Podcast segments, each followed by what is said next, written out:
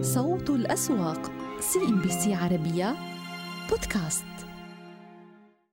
أهلا بكم من جديد. سوق مسقط كما بدأ هذه الجولة متراجعا أنهاها على هذا التراجع بتراجعات أقرب إلى الاستقرار. لكن المؤشر بطبيعة الحال دون مستويات ال 4000 نقطة التي كان قد حلق عندها كثيرا. دعونا نقف على أبرز الناشطين اليوم في سوق مسقط والذين ربما صنعوا هذا المشهد. رأينا حالة شد وجذب في السوق العماني وبالتالي كانت هذه النتيجة على هذا المنحى. قائمة الناشطين توضح ذلك من خلال عمان للاستثمارات والتمويل في رأس القائمة لكنها متراجعة بنك HSBC عمان على الحياد وبنك مسقط كذلك على القطاع المصرفي في حالة استقرار لكنه لم يسهم في دفع عجله المؤشر وإن كان قد أسهم في إحداث نوع من التوازن.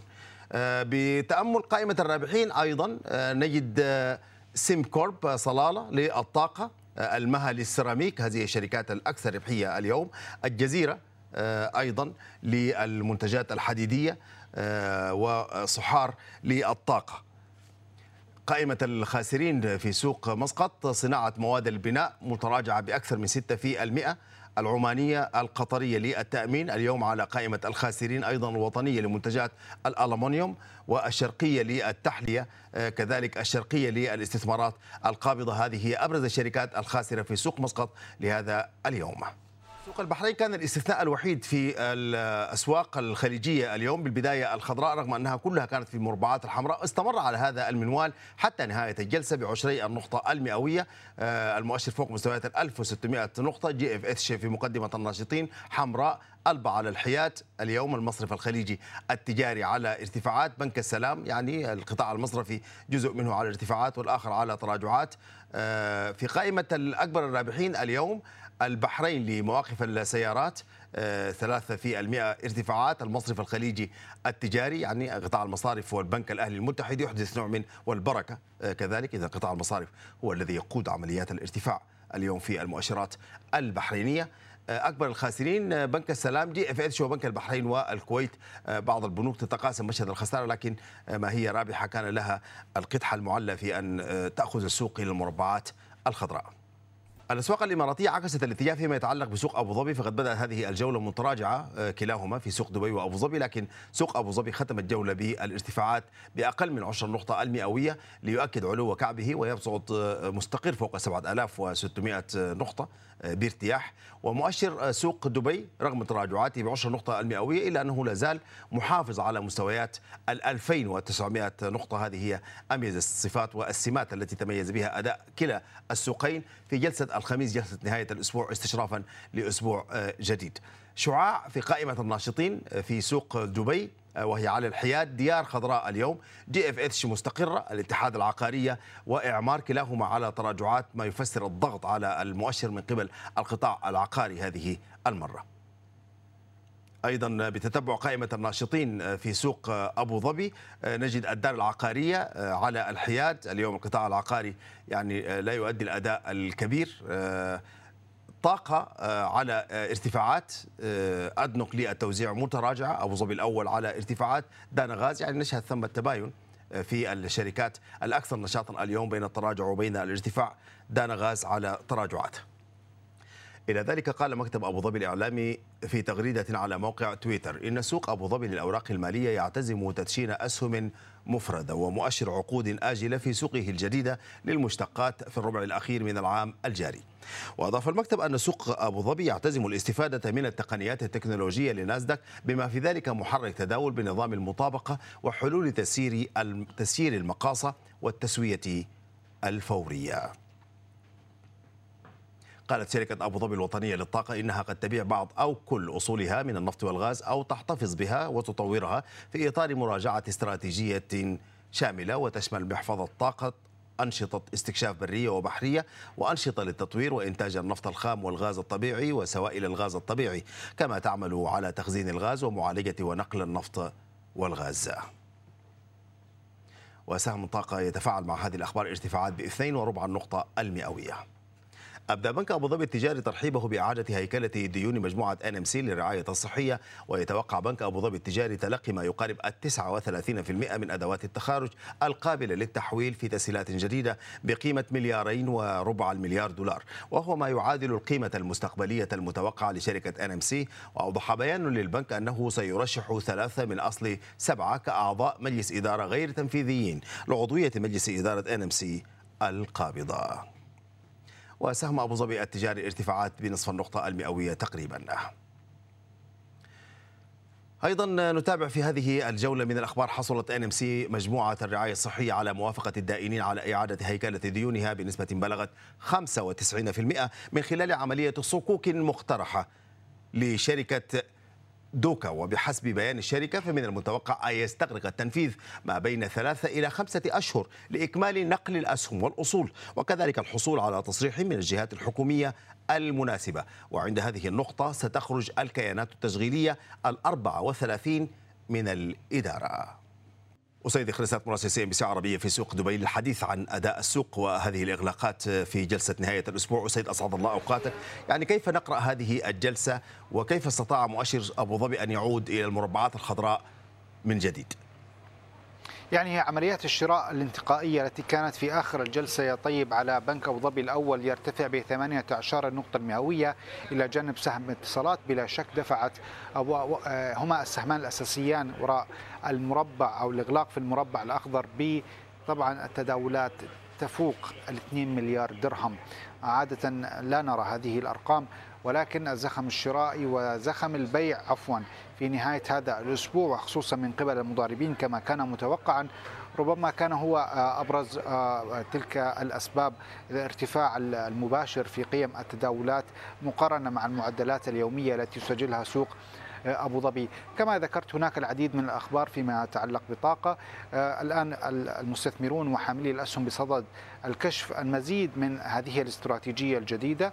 كيف سوف تكون؟ هل سوف يكون بيع بعض الأصول أو كل الأصول؟ كيف سوف تكون التدفقات النقدية؟ مع العلم بأن آخر تدفقات نقدية تتجاوز أو تجاوزت ثلاثة مليارات درهم بحسب آخر البيانات لديها أكثر من 128 ألف برميل مكافئ يوميا هو الإنتاج اليومي لهذه الشركة وبالتالي هل سوف يكون هنالك بدائل لتلك لذلك الإنتاج؟ بما يضمن تلك ذلك القدر من التدفقات النقدية لديها. كل هذه الأسئلة لابد بأن تجيب عنها الشركة على المدى القصير. ولكن بشكل عام شهدنا منذ بداية الجلسة ارتفاعات قوية على هذا السهم بأكثر من 2 في المئة الخبر الثاني الأبرز الموجود في الأسواق المالية الإماراتية وهو وصول مجموعة إن إم سي لاتفاق مع دائنيها بما يشكل 95% منهم. نحن نتحدث عن أبو ظبي التجاري، الإمارات دبي الوطني وغيرها من الأسهم التي كانت مكشوفة إلى جانب دبي الإسلامي طبعا. ولكن كما نعلم يا طيب بأن البنوك بطبيعة الحال قد أخذت تلك المخصصات على عاتقها. هذا إضافة إلى تأمينها لتلك الديون وبالتالي إذا كان هناك أي اتفاق على المدى القصير أو في المستقبل القريب فإنه بلا شك سوف ينعكس على الإيرادات التشغيلية من جهة وعلى صافي أرباحها من جهة أخرى سواء من تخفيض المخصصات أو تدفقات نقدية مباشرة من العمليات التشغيلية لديها. على الأقل خلال الربع الثالث أو الأخير من عام 2001 20 بلا نعم. شك. هذا إضافة إلى عامل إكسبو يا طيب أيضا يمنح المزيد من الثقة بالنسبة للمستثمرين في الأسواق المالية أنه بلا شك سوف تنعكس على أهم قطاعين. نحن نتحدث عن قطاع المصارف والقطاع العقاري بطبيعة الحال والإنشاءات. نعم.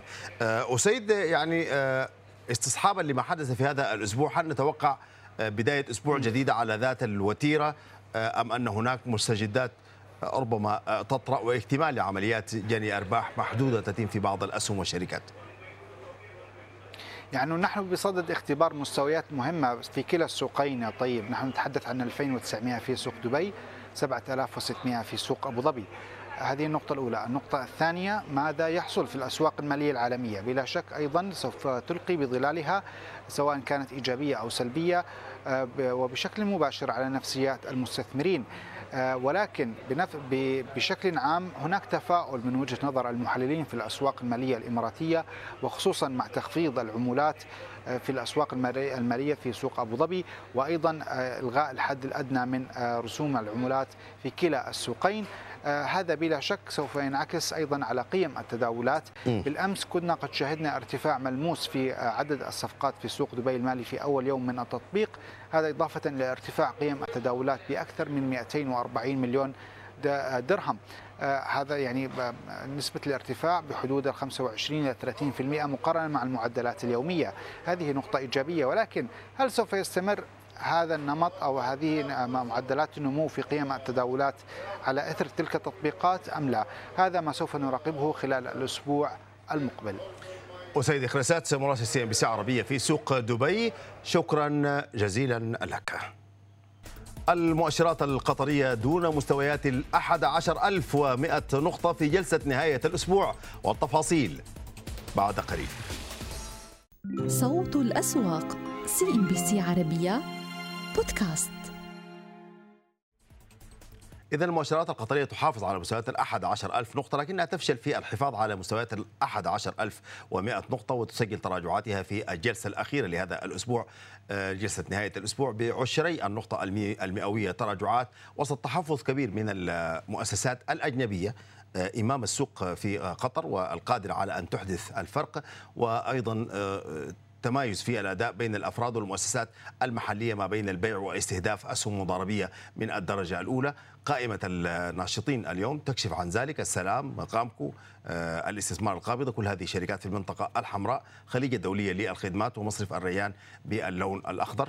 كثير من الشركات التي تتقاسم القائمة كالمعتاد موجودة. سلام قامكو حتى الخليج الدولية للخدمات. الريان يعني يزور هذه القائمة في بعض الأحيان ويخرج منها والاستثمار القابضة زبون دائم في قائمة الناشطين القطرية.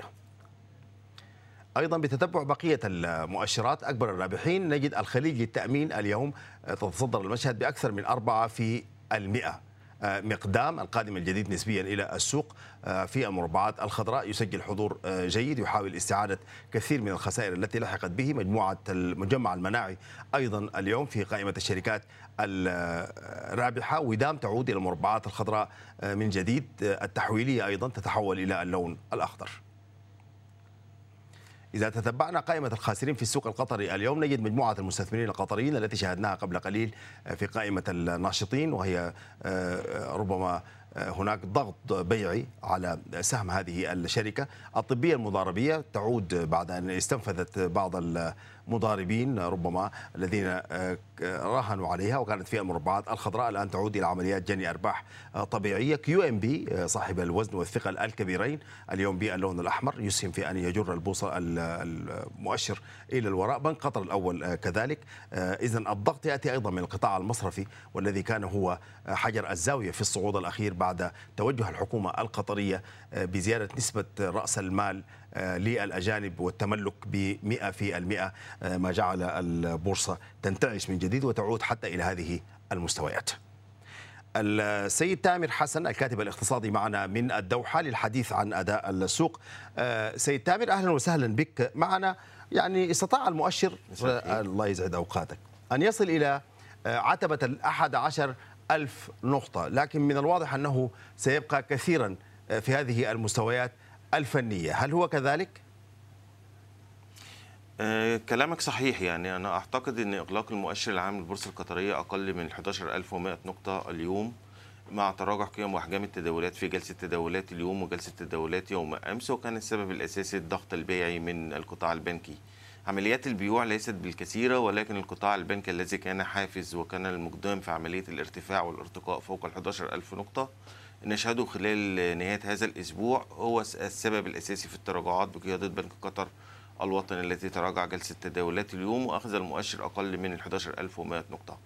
معروف إن الشهر هذا الشهر هو لا توجد فيه أي محفزات باستثناء آه، المراجعة بتاع ال FTSE بعض الجمعيات العمومية التي بالتأكيد إن ليس لديها يكون لها التأثير الكبير. آه، دخول بعض الشركات في مؤشر ال FTSE آه، سوف تجلب آه، استثمارات وسيولة جديدة على هذه الشركات ولكن هذه الشركات خارج عينة المؤشر وبعض الشركات تمثيلها في المؤشر تمثيل نسبي لن تكون آه، رافعة للمؤشر العام خلال الفترة القادمة آه، دائما بورصة قطر يعتمد عليها مؤشر الفوليوم أو مؤشر السيولة كلما زادت عمليات التداولات وزادت المضاربات في البورصة القطرية نشد الارتقاء ولكن المحافظة فوق ال 11000 نقطة هو داعم أساسي لدى المستثمرين وحافز نفسي للمضاربين في عمليات الاستمرار في عمليات المضاربة. نعم آه، هل ال- ال- البورصه والمؤشرات القطرية في انتظار أي محفز من أي نوع؟ نعلم أن توجه الحكومة آه، بزيادة نسبة التملك في الأربع بنوك ال- التي ذكرتها آه، كان فاتحة شهية للمستثمرين، هل آه، ربما فقط مثل هذه الأخبار التي لم تكن في الحسبان هي الوحيدة التي يمكن أن تشكل حافز أم أن هناك محفزات أخرى في انتظار البورصة؟ الحافز الأساسي الذي أعتقد ان هو المؤثر أو الداعم في عمليات الارتقاء هو عمليات السيولة. آه، المحافظ الاجنبيه هو اللاعب الأساسي واللاعب الرسمي في عمليات الداعم الأساسي في الارتفاع وال- والمستثمر الأكبر في القطاع البنكي وفي الشركات القيادية. المضارب المضاربة هي تأتي بالسيوله ولكن لا تأتي بالارتفاع في المؤشر. عدم دخول المحافظ الأجنبية خلال هذه الفترة أو في نهاية هذا الأسبوع لاحظناه في انخفاض قيم وأحجام التداولات آه، بالرغم من الشركات شهدنا ارتفاع في القطاع التأمين وبعض قطاعات الخدمات وبعض الشركات في قطاع الخدمات ولكن غياب القطاع البنكي هو ما أدى لتراجعات المؤشر العام للبورصة القطرية أقل من ال 11100 نقطة. أيضا تراجعات في قيم وأحجام التداولات. آه، شهر سبتمبر كما ذكرت إن هو لا توجد فيه أي محفزات سوى المراجعة الدورية لمؤشر الفوتسي. وأيضا بعض الجمعيات العمومية وأعتقد إن هذه لا توجد أي محفزات كبيرة سوى باستثناء آه، الاندماج الذي سوف يتم ما- بين مصرف الريان والبنك الخليجي. سوف نشهد إقبال عليه من المستثمرين وأعتقد إن بعض المحافظ آه، بنت استثماراتها أو بنت رؤيتها من فترة سابقة آه، قرار مجلس الوزراء الموافقة على تملك الأجانب بنسبة 100% في القطاع البنكي. كان الحافز الأساسي لدخول المؤسسات الأجنبية هو ما أدى لارتقاء المؤشر العام فوق ال 11 ألف نقطة وأعتقد مع توفر السيولة الكافية وتوفر آه، الاستقرار النسبي لدى المضاربين مع توفر هذه السيولة أعتقد سوف نشهد مستويات جديدة. المهم أن نح- أن نحافظ على مستويات ال 11 ألف نقطة انخفاضنا فوق ال 11 ألف نقطة و100 أعتقد إن هو ليس بالشيء المقلق مع ظل تراجع قيم وأحجام التداولات لأن لا توجد عمليات بيوع جماعية ولكن هي عمليات بيوع على بعض الأسهم القيادية اللي نوع من أنواع التدوير لدى هذه القطاعات. نعم ما هي مواصفات الأسهم المضاربية التي يتابعها بعض المستثمرين في البورصة القطرية وهل هي موزعة بين عدد من القطاعات؟ أغلبها في القطاع الخدمي كما نعلم شركة استثمار المستثمرين الشركة الطبية كما شاهدنا في جلسة تداولات اليوم الخليج الدولية اليوم ارتفاعها فوق 4% القطاع التأمين في بعض الشركات كلها هي شركات صغيرة ووزنها النسبي داخل المؤشر العام لا تؤثر بالسلب أو بالإيجاب لها بعض الطفرات بالعكس نشهد إن تراجعات آه، بنك قطر الوطني اليوم أثر بالسلب على المؤشر العام. أيضا تراجعات سهم صناعات قطر أثر بالسلب على المؤشر العام للبورصة القطرية ولكن عمليات المضاربة على الشركات الصغيرة آه، كما ذكرت في قطاع الخدمات وبعض الشركات في قطاع التأمين وال- آه، آه، هذه لا الس- ليست تأثيرات سلبية كبيرة على المؤشر العام للبورصة القطرية ولكن تعمل نوع من انواع الإضرار في البورصة القطرية في إضرار السيولة وتوفير السيولة لدى المستثمر. المستثمر حاليا آه، ينظر إلى هذه الشركات لأنها هي شركات آه، تأتي بريح سريع جدا في عمليات المضاربة آه، قيم واحجام تداولاتها آه، مهما بلغ الحجم بتاعها آه، كبيرا لا توازي في لا تؤثر آه، في المؤشر العام للبورصة القطرية ولكن تؤثر في مؤشر السيولة آه، أو تدفقات السيولة التي نشهدها دائما وأعتقد إن هذا غائب في جلستي اليوم وجلسة تداولات يوم أمس يمكن ربما جلسة تداولات اليوم أفضل بكثيرا من جلسة تداولات يوم أمس. اليوم التداولات فوق 300 مليون ريال قطري. أعتقد إن هو إغلاق جيد بالرغم من إغلاق الاغلاق المؤشر فوق مستويات ال 11100 نقطة و 11700 11071 نقطة فقط. ولكن قيم واحجام التداولات 300 مليون ريال قطري أعتقد سوف تكون بداية إيجابية للمؤشر الانطلاق الفترة القادمة. شكرا جزيلا لك الكاتب الاقتصادي تامر حسن. كنت معنا من الدوحة.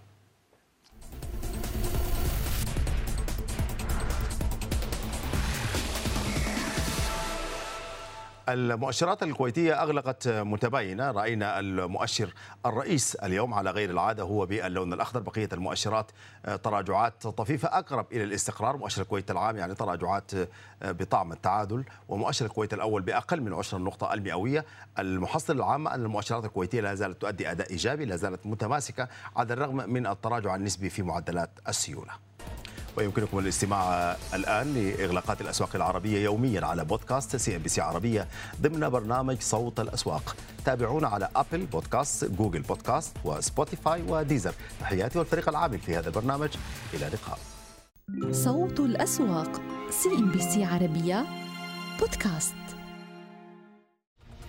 أداء متباين على القطاعات السعودية مع نهاية هذا الأسبوع. أبقت السوق السعودي على نطاق عرضي بمستويات 11319 نقطة والسوق الموازي كذلك قلص مع نهاية فترة المزاد من بعض المكاسب ليبقى بحدود ال 2% عند 24918 نقطة. لاحظنا اليوم تحركات هامشية على القطاع البنكي بأقل من 20 نقطة المئوية لكن دعم هذا الصعود بعض الأسهم المتعلقة بقطاع الاستثمار والتمويل واللي ارتفع بقرابة الواحد في المئة. القطاع الطاقة بقيادة أرامكو مع تخطي لمستويات ال 35 ريال اليوم مع توجه الشركة لتطوير حقل الجافورة الذي كان توقف من العام الماضي عاد ليدعم القطاع بصعود يقترب ب 14 النقطة المئوية وعودة أسعار النفط كذلك بعد القرارات المتعلقة بأوبك بلس بزيادة الإنتاج 400 ألف أعطت نوع من الدعم للأسعار من جديد.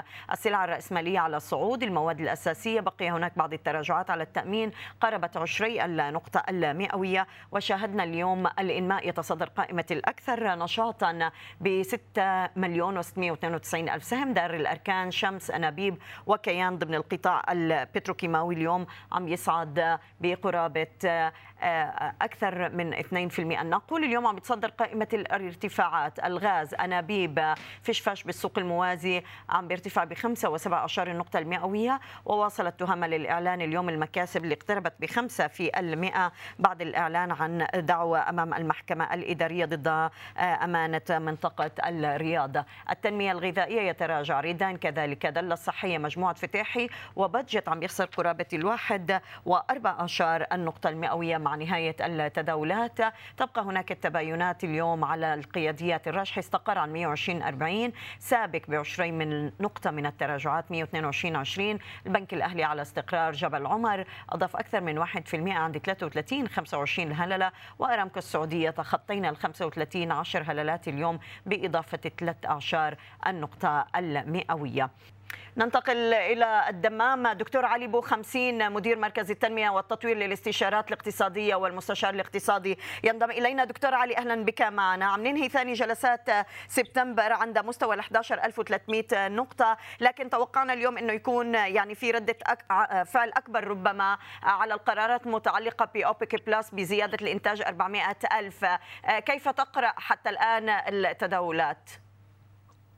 أهلا وسهلا بك وبالساده المشاهدين وشكرا لكم على الاستضافة، الحقيقة أنه كان من المتوقع أن نشهد اليوم كما تفضلت زخم أعلى وتجاوب أكبر من الوضع الذي شهدناه. ولكن كما هو يعني يبدو أنه السوق يريد وقت لاكتشاف ومستقبل قرارات زيادة إنتاج النفط وآثارها على الأسواق العالمية. قبل أن تنتقل آثار هذه الزخم المتوقع إلى السوق المحلي، بالتالي استمرت ربما فترة الثبات الأفقي نوعا ما في الوضع السائد سابقا وجني الأرباح ولم نشهد ارتفاع ملموس كما كان متوقعا بشكل كبير هذا اليوم.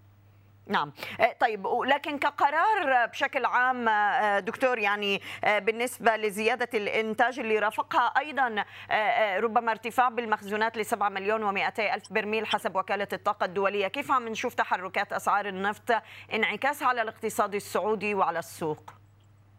في الواقع إنه مستقبل اسواق النفط وأسعار النفط في الأسواق العالمية سيكون إيجابي جدا.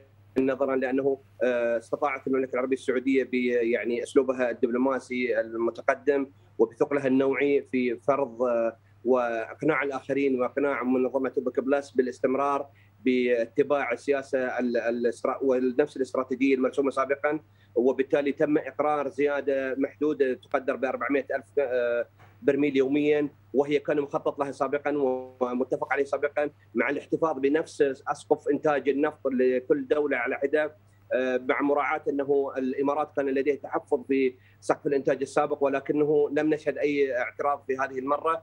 بالتالي استطاعت السياسة السعودية النجاح في آه، الحفاظ على استقرار كمية النفط المتواجدة في السوق العالمي بما ينعكس ايجابا على أسعار النفط المتوقعة. مع مراعاة أنه من المتوقع أنه قد يدخل آه، هذا السوق الإنتاج الإيراني في حال نجاح المفاوضات الاتفاق النووي مع أمريكا. ولكن آه، سيكون لها تأثير محدود لأنه لم تكن لم نشهد زيادة كبيرة في إنتاج النفط فقط 400 ألف برميل. والمفارقة الغريبة أنه هذه بالكاد تغطي كمية المفقود من إنتاج النفط خليج المكسيك. بالتالي لن يكون هناك أي ارتفاع في مخزونات النفط في الاسواق العالمية. ومع تعافي الاقتصاد العالمي نتوقع آه، مزيد من الطلب على النفط في الاسواق العالمية لا سيما ارتفاع النشاط الصناعي في الصين، عودة النشاط الصناعي للتعافي في الهند، بالتالي من المتوقع أن نشهد كمية طلب أعلى، بالتالي سيكون هناك ارتفاع آه، يعني قد يكون جيد في أسعار النفط. بما ينعكس ايجابا على إيرادات الحكومة السعودية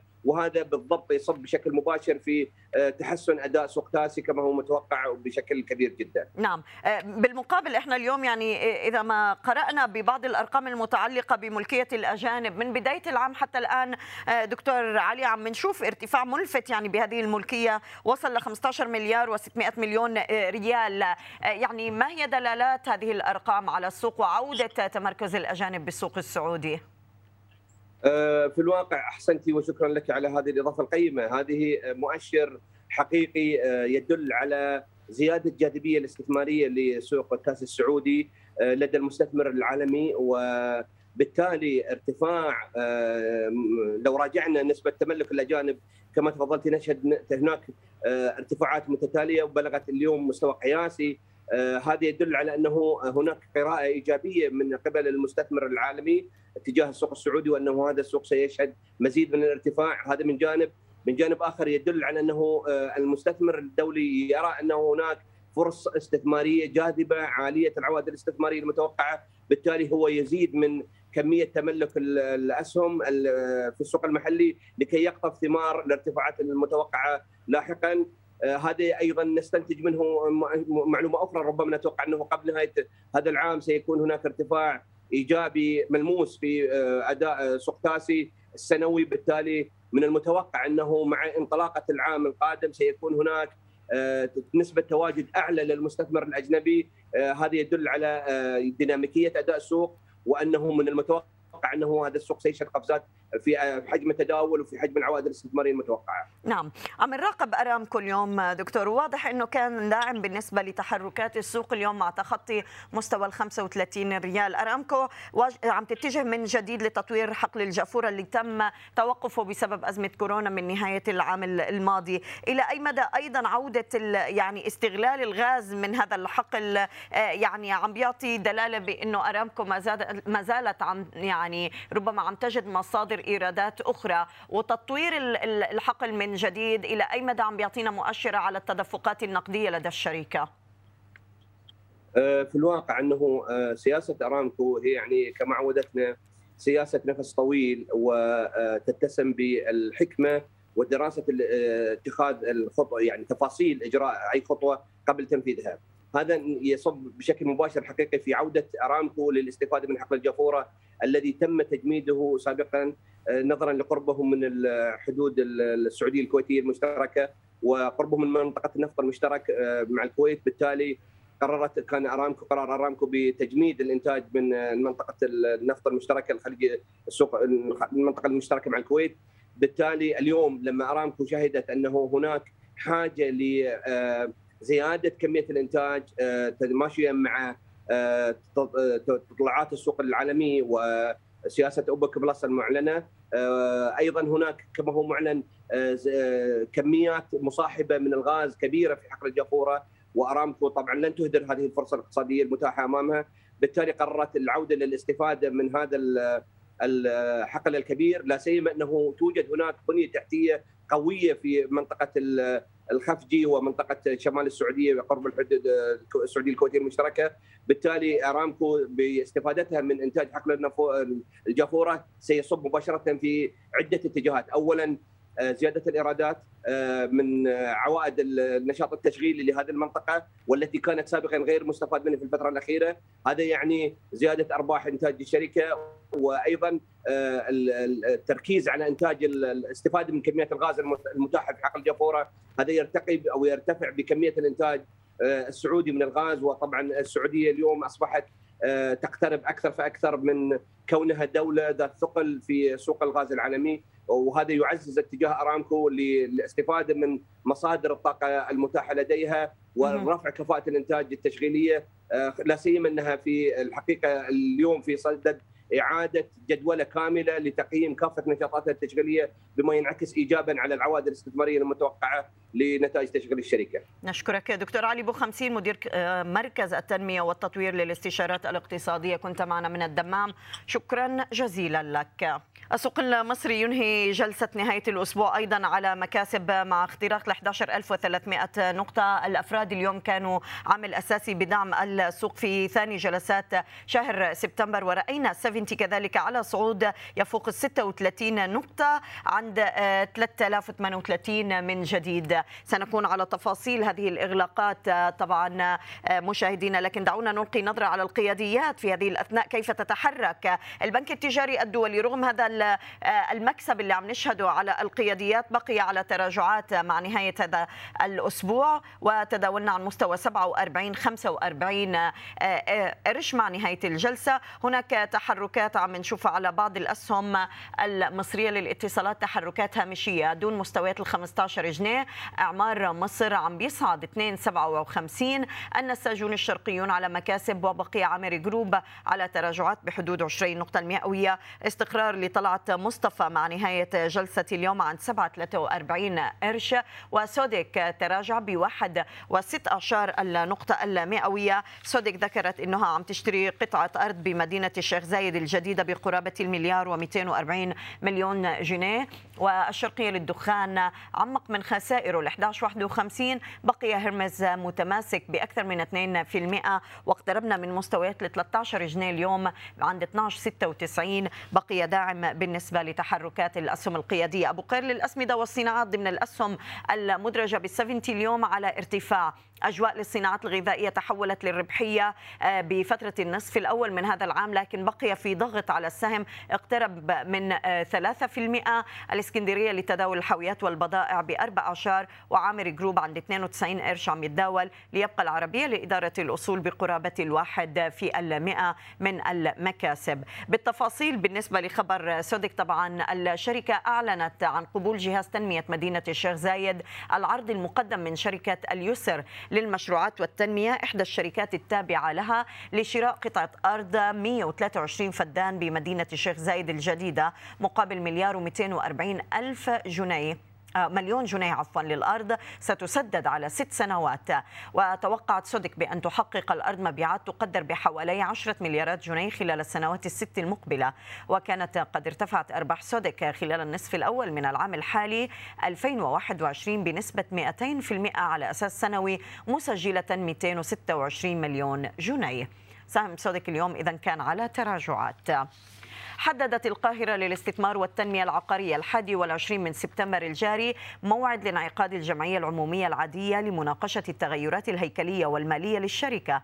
كما سيتم النظر في الموافقة على مشروع توزيع أرباح من الأرباح المرحلة الظاهرة في القوائم المالية عن السنة المالية المنتهية في أغسطس من العام الماضي 2020 يتضمن توزيع الأرباح بقيمة 100 مليون جنيه نقدا على المساهمين بوقع 17 قرش للسهم الواحد. وكانت قد ارتفعت أرباح شركة القاهرة للاستثمار والتنمية العقارية بنسبة 39% على أساس سنوي لتسجل 458 مليون جنيه منذ بداية سبتمبر 2020 حتى نهاية مايو 2021 السهم بقي عليه اليوم تراجعات اقتربت بربع النقطة المئوية مع نهاية الجلسة. استعرضت الحكومة المصرية المؤشرات المبدئية لأداء الاقتصاد خلال الربع الأخير والعام المالي 2020-2021 فكيف بدت الأرقام؟ نتابع التفاصيل. تتعدل لدينا قراءة المؤشرات المصرية وخاصة في مستويات النمو بعد أن خاضت الحكومة الكثير من التحديات متمثلة بوضع برنامج تحفيزي من أجل الخروج من أزمة كورونا. وتأتي هذه القراءة لخروج الاقتصاد المصري من حالة الانكماش في الكثير من القطاعات إلى النمو. الناتج المحلي الإجمالي تتحسن لدينا طبعا القراءة بشكل مبدئي. النتائج المبدئية تأتي ب 3.3 في المئة للعام المالي 2020-2021 مقارنة بالقراءة التي سبقتها والتي كانت قبل تداعيات جائحة كورونا. فقط نذكر أنه هذه القراءات تأتي طبعا وإن كانت تظهر لدينا نسب متفاوتة مقارنة بالعام المالي 2018-2019 ولكن مع ظروف كورونا نعتبر هذه تعتبر أو يعتبر هذا أداء جيد. الأنشطة الاقتصادية التي سجلت لدينا معدلات النمو الإيجابية قطاع الاتصالات طبعا قناة السويس كانت لها إسهامة واضحة الأنشطة العقارية الطلب الاستهلاكي أيضا كان لدينا آه، طبعا قد ارتفع وتجاوز مرحلة ما قبل أزمة كورونا بنمو حدود 15 في في المئة. نذهب إلى بقية القطاعات التي ساهمت في زيادة الناتج المحلي الإجمالي الصناعة تجارة الجملة والتجزئة الزراعة والأنشطة العقارية. بنسبة 47.6% كانت نسبة النمو فيها. وهذه تعد من الأنشطة أيضا والقطاعات الحيوية. اقتصاد مصر واستمرار التحسن خلال الربع الرابع من العام المالي السابق للعام المالي طبعا لمصر الناتج المحلي الإجمالي في العام 2021 2022 أو 2020 2021 في الربع الثالث تحسن واضح لدينا وانطلاقه من 0.7% حاليا تقريبا إلى 3% الانكماش الذي مر به الاقتصاد المصري في الربع الأخير من العام الفائت ينتقل إلى نمو بمعدل 7.7% في الربع الأخير من العام المالي. طبعا لمصر وأسباب التحسن تعود إلى أكثر من جهة نمو في إيرادات الأنشطة المتنوعة وخاصة التي تأثرت في كورونا تلك الفترة وعادت لتعدل من أوضاعها. الصناعات التحويلية شهدت لدينا تحول أيضا وعودة للطلب عليها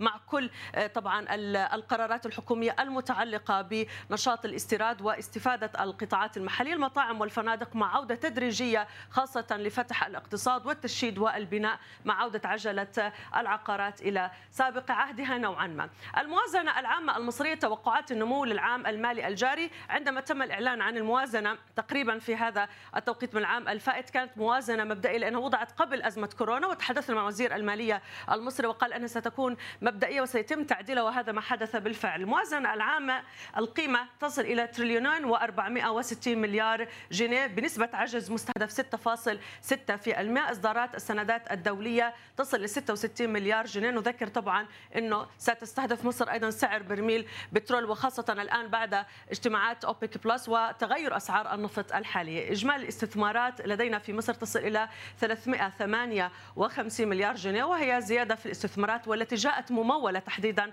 من الخزانة العامة بنحو 28% على أساس سنوي. نمو الناتج المحلي بحسب توقعات مؤسسات التمويل الدولية مقارنة بتوقعات الحكومة. ال IMF تقول 5 و 5.2 في المئة أما الحكومة فتعطي نسبة إضافية بحدود 20 النقطة المئوية حسب ما تراه ماثلا أمامها من بيانات حاضرة وإحصاءات. ربما تجدها الحكومة المصرية أقرب أن تكون إلى الحقيقة من مؤسسات التمويل الدولية. وحول إغلاقات المؤشرات المصرية ينضم إلينا سيد وائل عنبة مستشار شركة الشروق لتداول الأوراق المالية. أهلا بك معنا أستاذ وائل وشكرا على وجودك.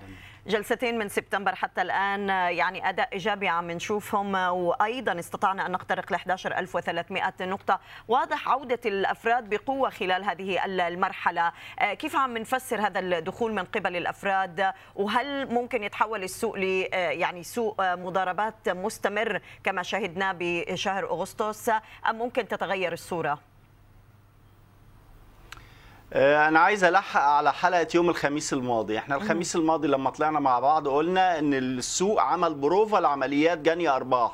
يوم الخميس حصل مبيعات هستيرية وبيع market لأن الكل كسبان. ورق المضاربة تضاعف 10 أضعاف. عشان كده كان هين على أي حد إنه يبيع على ال down. وبالفعل حد واثنين وثلاث شفنا هبوط في بعض الأسهم عشرات في المية يوميا إلى أن استعادت القوى الشرائية ونشاطها في جلسة اليوم. من قبل الأفراد وتحولت هذه الأسهم اللي كانت نازلة بشكل عنيف إلى صعود أيضا بشكل عنيف. الذبذبة بقت كبيرة قوي. المعدل المخاطرة عند الأفراد بقى عالي أو معدل تقبلهم للمخاطرة. خلاص بقى الأفراد بتخاطر بشكل غير عادي مقابل إن هي ممكن تحقق ربح كبير أو ممكن تحقق خسارة. النهارده دخلوا بقوة على ورق الأفراد مرة أخرى آه ارتفع مرة تانية وأنا بتوقع إنه يستمر خلال الأسبوع القادم. الحاجة الثانية اي جي إكس 30 اي جي إكس 30 هذا الشهر بداية جيدة جدا جلسة أمس واليوم. واضح إن إحنا في شهر تسعة هنحقق رقم سنوي جديد. إحنا أعلى رقم في سنة 2021 كان 11600 نقطة. أنا بتوقع إن في شهر تسعة نتخطى هذا الرقم ونعمل رقم جديد. فدي رؤيتي بالنسبة للسوق خلال جلسات هذا الأسبوع. نعم. وعم نراقب اليوم بعض الأسهم يعني ما زال مع نهاية شهر أغسطس شفنا حراك واضح على القطاع العقاري. أستاذ وائل اليوم سودك وهي عم تتجه أيضا للاستثمار بأحد القطع الأراضي الجديدة بمليار و240 مليون جنيه بمدينة الشيخ زايد. اليوم قد إيه رح نشوف توجه للشركات العقارية للاستثمار بحجم الأراضي أو استغلال أيضا لمخزون حجم الأراضي؟ الأراضي التي لديها. مع كل المشاريع اللي عم نشوفها مستمرة من قبل الحكومة. النشاط عندنا في القطاع العقاري يمكن من الأسباب معدلات النمو اللي إحنا شفنا التقرير بتاعكم الجميل المعدل النمو اللي عملته مصر.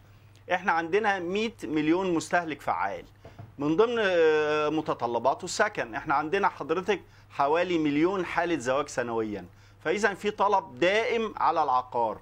المشكلة إن الطلب في منطقة اللي هي المتوسطة والمحدودة محدودة الدخل ومتوسطة الدخل والعرض في منطقة الفاخر. الحكومة بقى بتحاول توزن. الحكومة بدأت تخش كمنتج أصلا للعقار أيضا عشان تغطي الفجوة ما بين المتوسط الدخل وما بين الفاخر. البنك المركزي عمل مبادرات. في مبادرة تمويل عقاري ب 3% ب 100 مليار جنيه. الحاجات دي كلها خلت في جاذبية للقطاع العقاري.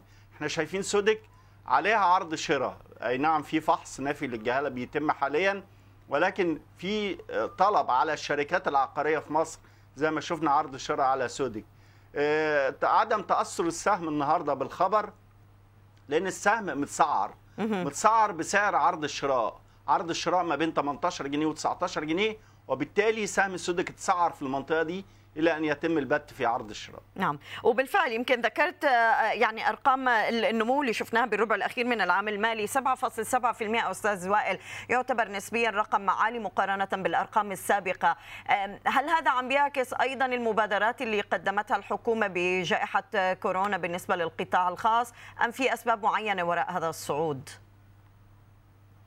أكتر من سبب للصعود ده. أول مم. سبب أنا لسه بقول لحضرتك إحنا 100 مليون 110 كمان 110 مليون مستهلك فعال. فإذا الطلب الاستهلاكي اللي عندنا في السوق لوحده قادر على إنه يعمل معدل نمو بناء على الطلب الاستهلاكي. الحاجة الثانية المبادرات اللي عملها البنك المركزي لتنشيط السياحة والصناعة والعقار المبادرات دي كان لها تأثير على أداء هذه القطاعات في السوق. فالحاجة الثالثه الحكومة في فترة الركود اللي حصلت لم تتوقف عن ضخ فلوس في الاستثمار في السوق. فعملت أي نعم خدت مديونيات ولكن كانت بتضخ وبتعمل معدلات إنفاق حكومي واستثماري. ده اللي نشط السوق. يمكن يبقى نقول إن السوق بتاعنا عمل معدلات النمو ده بسبب الإنفاق الاستهلاكي من المواطنين والإنفاق الاستثماري من الدولة. فأنا شايف ان هتبدأ بقى من السنة الجاية يقل إنفاق الدولة بل بالعكس تبدأ تاخد بقى متحصلات من اللي كانت بتنفقه. وشفنا الرئيس السيسي بيعلن عن طرح العاصمة الإدارية باصول تتجاوز ال 3 تريليون جنيه. فإذا هيبقى تبدأ الحكومة تحصل بعد ما كانت خلال السبع سنوات بتنفق عشان الاقتصاد المصري يقدر يقف على على رجليه. وبالفعل عملنا معدلات نمو.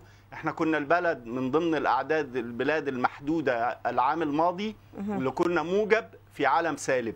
عدد محدود من البلاد اللي عملت معدلات نمو موجبة منها مصر في عالم سالب اللي هو عالم الكورونا.